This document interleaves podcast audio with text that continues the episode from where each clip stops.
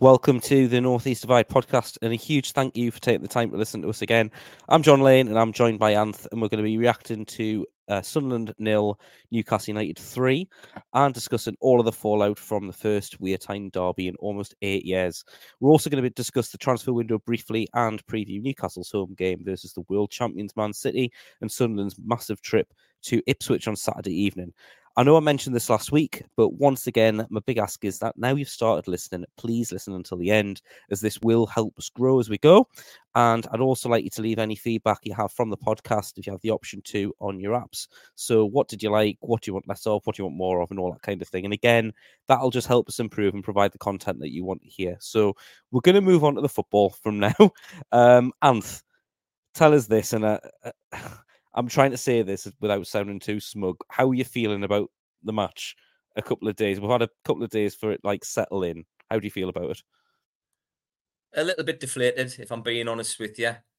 The the, the golfing class told, uh, yeah, basically, young boys against a well-established Premiership side with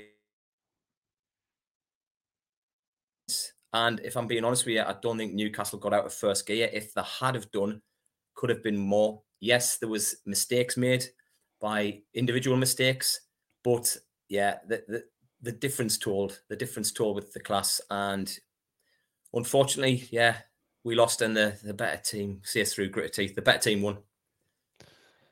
Yeah, and I I find it hard to disagree with that. I think um it was no no, but like it was um it, it was very clear that we were quite comfortable. Um, and I felt just before I'd messaged one of the other lads um, just before we scored saying we just need a goal here and the game's done. Um, I felt like it was, you know, we were in that much control and we haven't looked like we've been in control for a while. Newcastle, we've had some really, really bad um, results, some some games where we just not kind of turned up. Um, and I think the the impressive thing for me was the composure, the character, um, and the execution of what we needed to do. Um, I felt for Ballard a little bit actually. I think, um, I mean, take away the own goal, take away the penalty he gave away, take away, you know, the debatable should he have been booked, potentially sent off. I mean, depending on who you talk to and what their opinion is. If you take those things away, he actually was played all right, but I think they're the three key things aren't in the game, and um, you know you, you can't you know you're not going to give him an eight out of ten when um, he's had that much impact. But I felt I felt for the kid, you know, because he.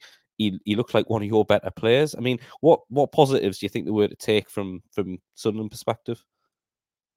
Well, defensively, we've been pretty sound this season in the championship. We've we've had a, a, few come back from injury, so Ballard has been pretty much faultless this season, apart from Saturday in the championship. He's been outstanding, and so has as Trai Hume. Unfortunately, um, individual errors cost us to a certain extent. Ballard, I thought, was great, apart from obviously the own goal and the penalty which he gave away. Hume was caught out on numerous occasions down the flank, which I was surprised about. And the thing is, you had the quality. Yes, we had the the fight, and obviously you tried to exchange shirts on the pitch at one stage, which I thought, you know, leave it till after the match. But um, yeah, um, I thought I thought I thought Dan Neil did okay. Um, I thought he did. I thought he did well. I thought they handled the occasion very well. I thought they might have been a little bit overawed, a bunch of young lads, but I thought I thought the they stood up be counted, but again, just we didn't have that. We didn't have the quality in the. We were faffing about with it at the back. You can't do that against a Premiership club. You can in the Championship. We would have got away with it in Championship, but we didn't on Saturday. Do you think? Do you think they were asked to do that though? Like, do you think that was just tactic coming into it? Because, because there's again, I'm looking around and there's a bit of discourse about the manager. I mean, you know, what is his fourth game, and already, you know, already people are like finding an excuse to have a go at him. But like, is that a tactical decision? Like, let's play it from the back and, and play our the our normal style. Mowbray did the same. Mowbray did the same, but it seemed to have uh, more positive results. Like I say, I think it was due to the opposition on Saturday. Ekwah has been another one who's been consistent this season in in midfield, and that individual mistake again it was a shocker. Like it was a shocker. So it was there was a lot of sideways, a lot of backwards. There wasn't a lot of pace. Jack Clarke went from 20 million quid's worth to 20 pence. I don't know what happened there.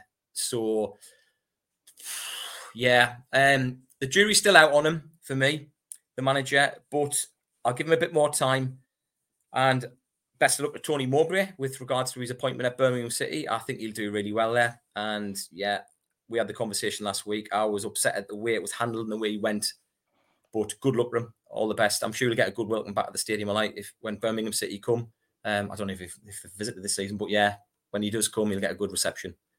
Yeah, I think he's. Um, we talked about it last week, didn't we? Uh, very briefly, and you said that it, it, sounded like that was the way, and I think that was a sensible way for for Birmingham to go. They probably shouldn't have got rid of the first manager before they brought Rooney in. To be fair, but I think this is a. It seems like a sensible appointment, doesn't it, from the outside uh, for Mowbray, and um, you know, he's he's done a decent job at Middlesbrough. He didn't do a bad job with yourselves. Um, you know, got you probably in, into a playoff race last year that um many would have thought you wouldn't have been involved in, and now that I'm assuming is the minimum expectation, or at least kind of what fans want to see.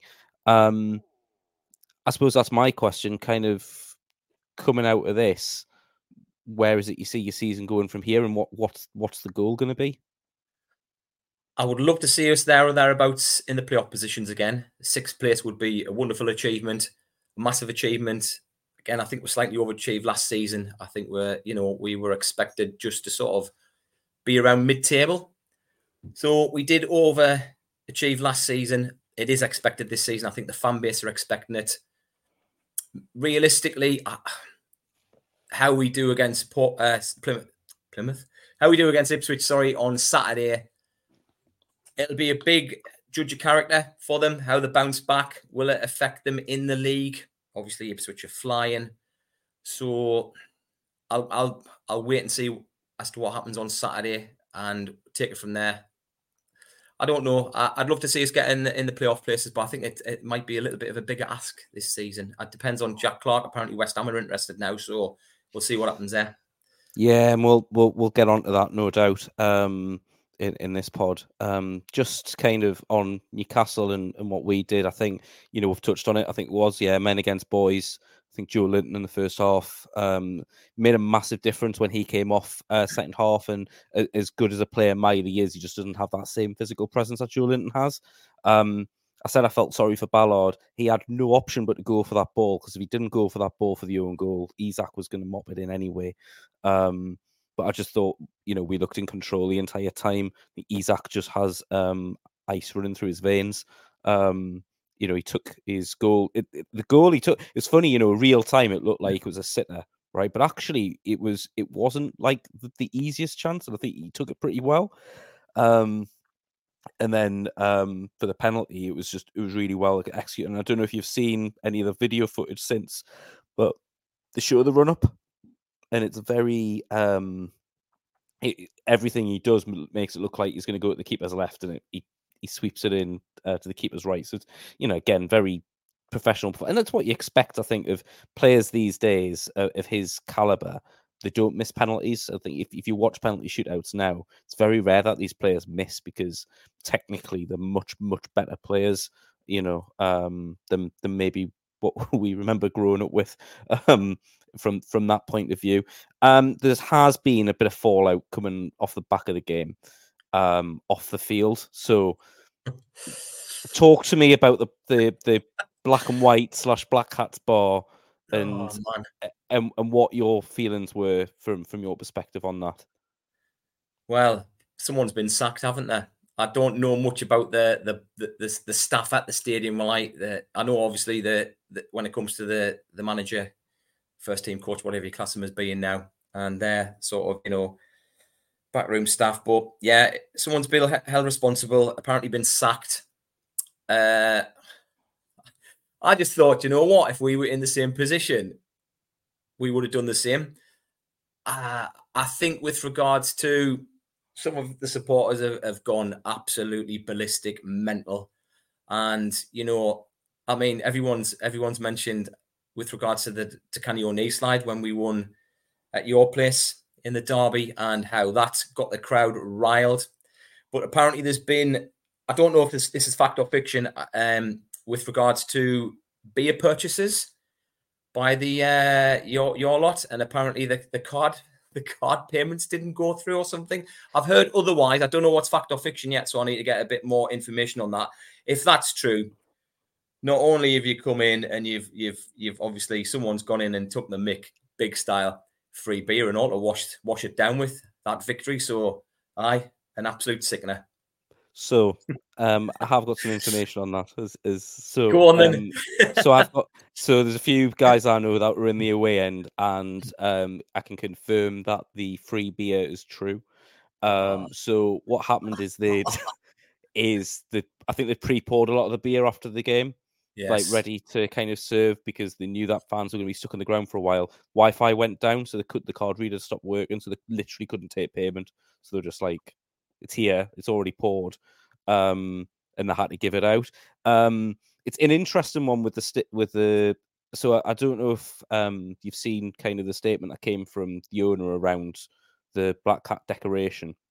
But essentially, what's happened is Sunderland have said, "Look, we want Newcastle to pay to cover up the Sunderland stuff because we're worried it's going to get damaged. We're worried that like Newcastle fans could damp. Now, I'm not being funny, right? Corporates in a hospitality bar, like I mean, I've been in I've been in hospitality once myself. It doesn't seem the type of people that are going to go in there and like you know kick the place in and and, and vandalize it or whatever else. So I th- first of all, I thought I was quite paranoid by by the club generally to think that's something that they needed to do. Um, it then apparently has been approved by the board and the hierarchy. Um, and then what's happened is the pictures have got leaked out, and as soon as the pictures have got leaked out, that's when all hell's broken loose. But you know, I mean, I think to allow to allow like a cross out of Ha'way replaced with a Hu Howay and you know that Yeah. kind of thing. It's just it just seemed daft. It seemed like a really um silly move. Um talk to us about the photo because um I, I listened to um a very brief radio clip that was doing the rounds on Twitter of Marco Gabbiadini saying that um, Newcastle showed a lack of class by taking that photo in front of the North Stand, in front of the six thousand travelling supporters. Um, do you do you think that's fair?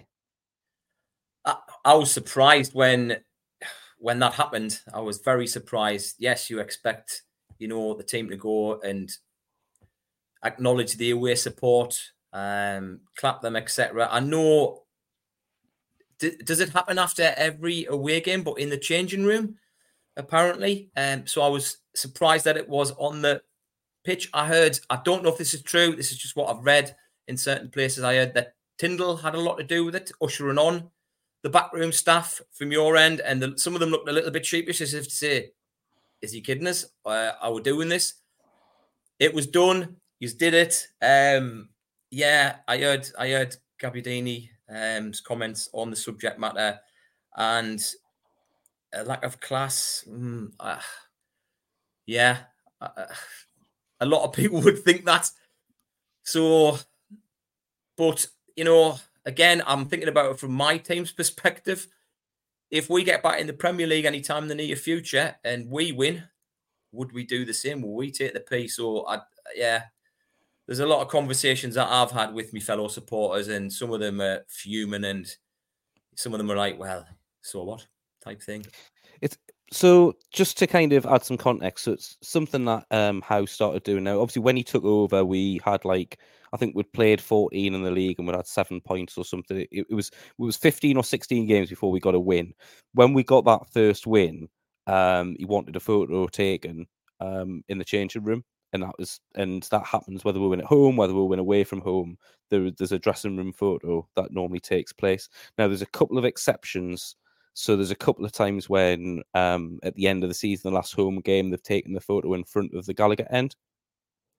Um, and this is what I'm kind of getting to. I think there's, I think first of all, we haven't won in a, in a while. We, we haven't won a, in a while away from home, um, and it's the first time that we've beaten Sunderland in 11 years or 12 years or whatever it is.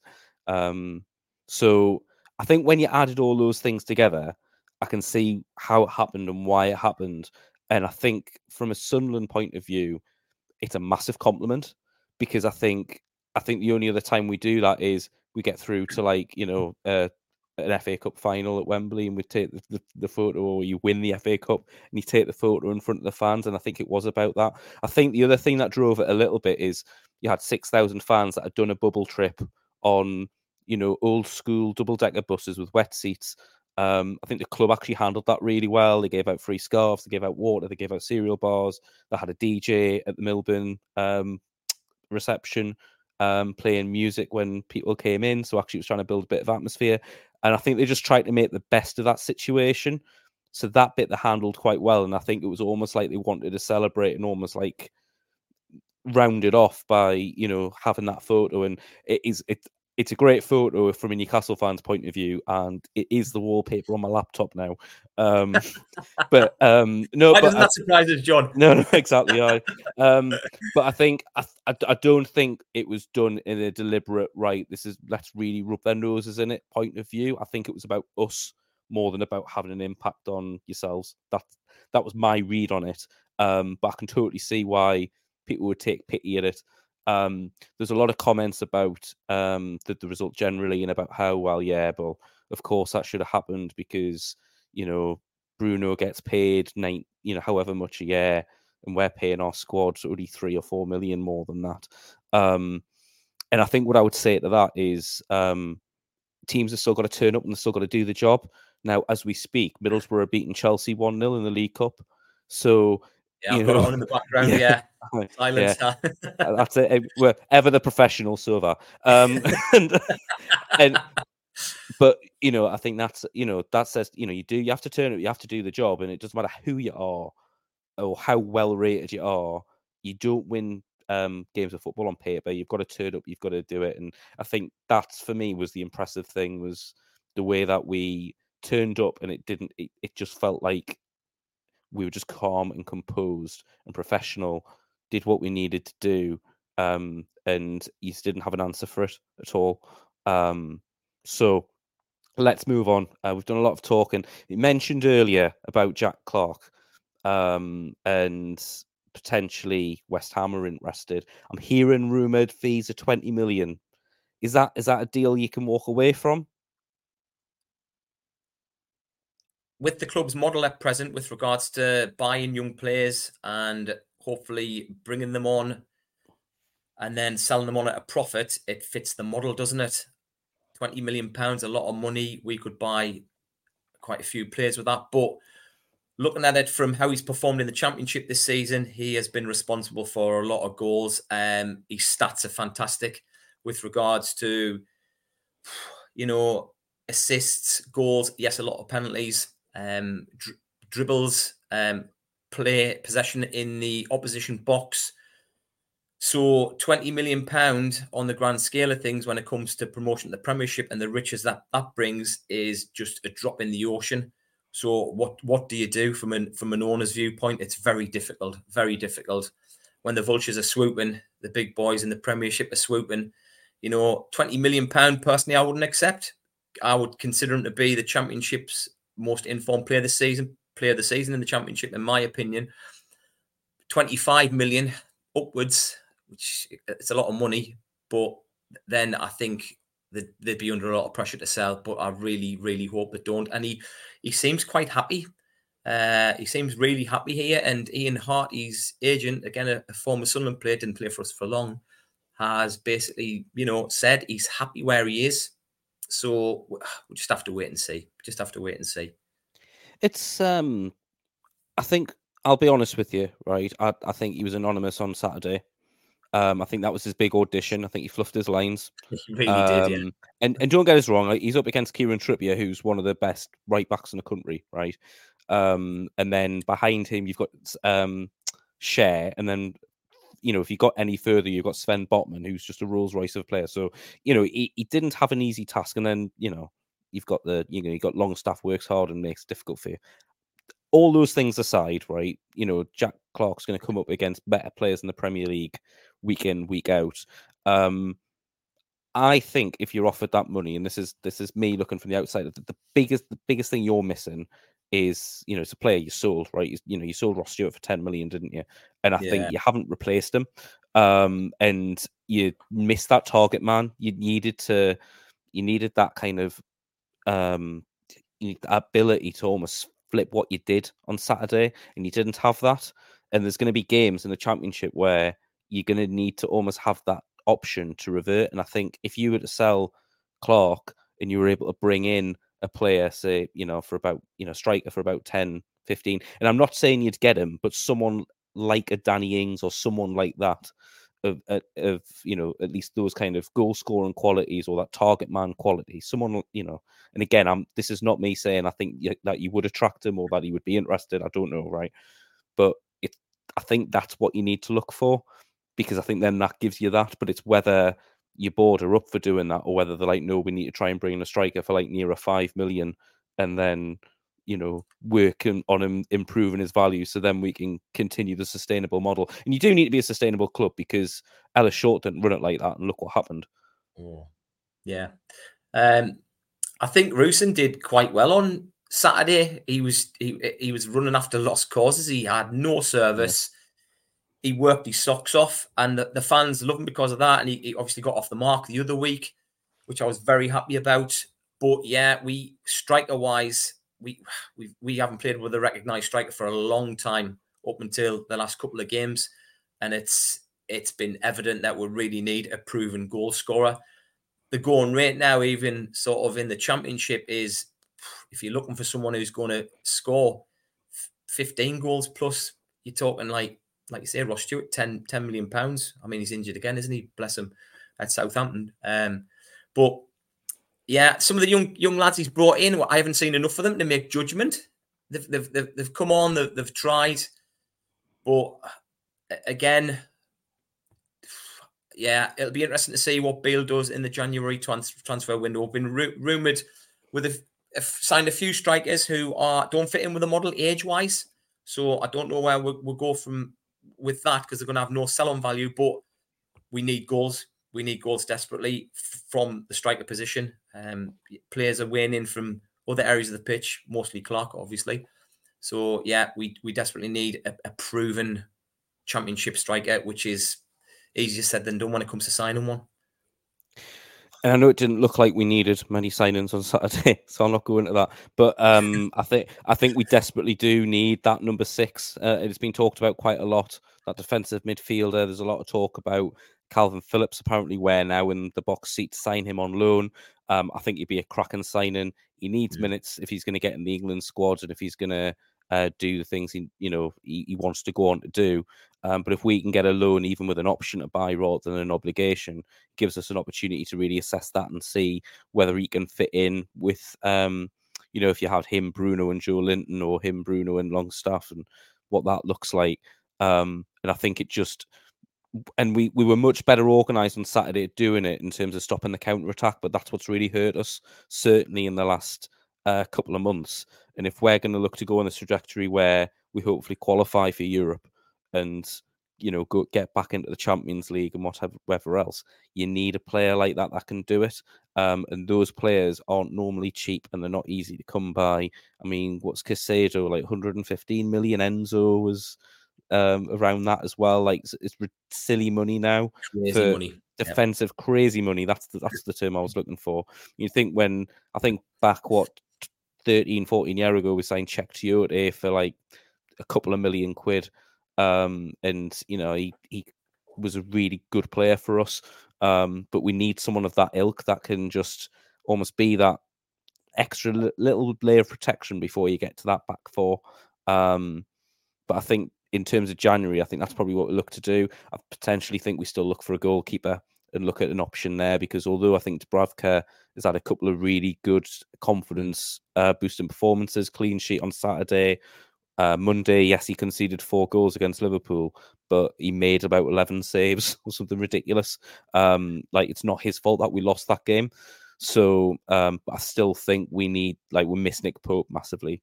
Um, and we can't if we you know if he ends up getting injured again, you know you, you we haven't got somebody that can come in and be at that same level and um you know th- it is a it is a difference in quality and I, I, hope that doesn't get us found out if we if we leave it alone um because I don't think we're going to have Nick Pope back until probably late April if we if we have him back at all this season um so I think for me they'd be the two areas that if I'm Newcastle's recruitment staff, that I'm I'm prioritizing, and then I think maybe look, you know, if we need a winger, um, look at that in the summer when hopefully the market's a little bit kinder.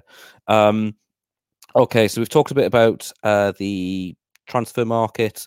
Um, next weekend, um, massive game for you guys. Huge. Uh, Ipswich have shocked me this season. Actually, I knew that they spent a bit of money before the season started. That uh, you know, fresh cash cash injection, as it were. They've signed some good players. I mean, I've I've got just a horrible feeling if Broadhead plays, if he's fit. I think he is, isn't he? He'll come back and and haunt us, which always happens with Sunderland. So a massive game, and the atmosphere at Portman Road It's an all it's old school stadium, isn't it? Um, so yeah, they've created a great atmosphere down there this season. Uh, it's been a fortress. I've watched them play a couple of times. Play some great football. They've, they've got a good manager as well, a very good manager. They're playing attractive football. The, the support are getting behind them. So it'll be interesting to see how we do react after after the defeat at the weekend because it was a big one. It dented the pride. The only young lads, and I'm hoping they'll they'll dust themselves down and be able. Uh, I'd be happy with a draw. I'd be more than happy with a draw. If we get a win, I'd be absolutely ecstatic. So it'll be interesting to see how they bounce back. Fingers crossed they can dust themselves down and, and crack on because possession wise on Saturday the stats were wow. Yeah, it's normally us in the championship who have the most possession, possession based football. We are very patient. In my opinion, we're a bit slow getting it forward a lot of the time. Uh, but yeah, so it'll be interesting to see how we get on. It'll be it'll be a, hopefully a very good game. Um, like I say, two very good matches on Saturday for both sets of supporters.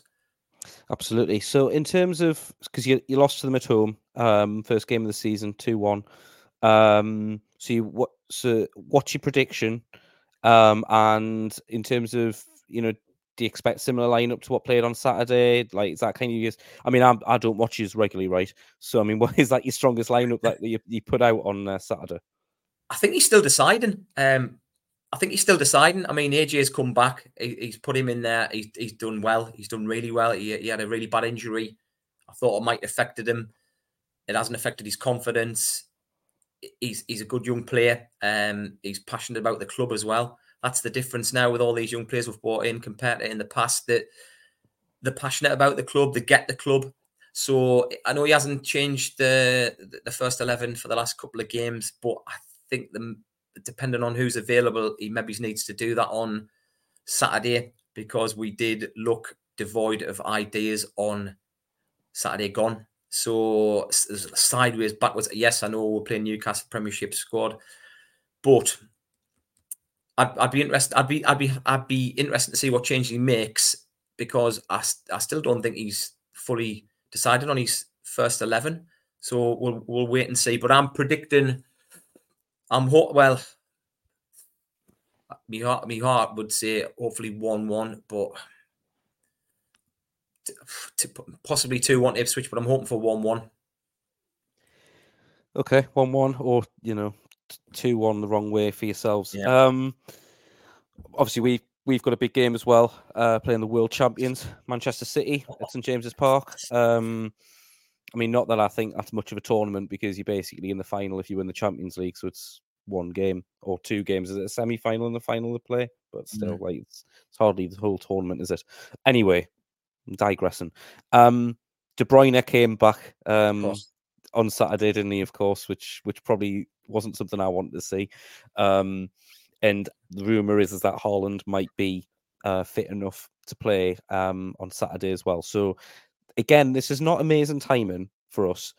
What I would say is that um, with the with Nottingham Forest aside, I think we've been the better side when we played teams at home at St James's Park this year. Um, even against Liverpool, we were one 0 up. Um, they were down ten men. We should have seen that game out. We we didn't. We we kind of threw it away.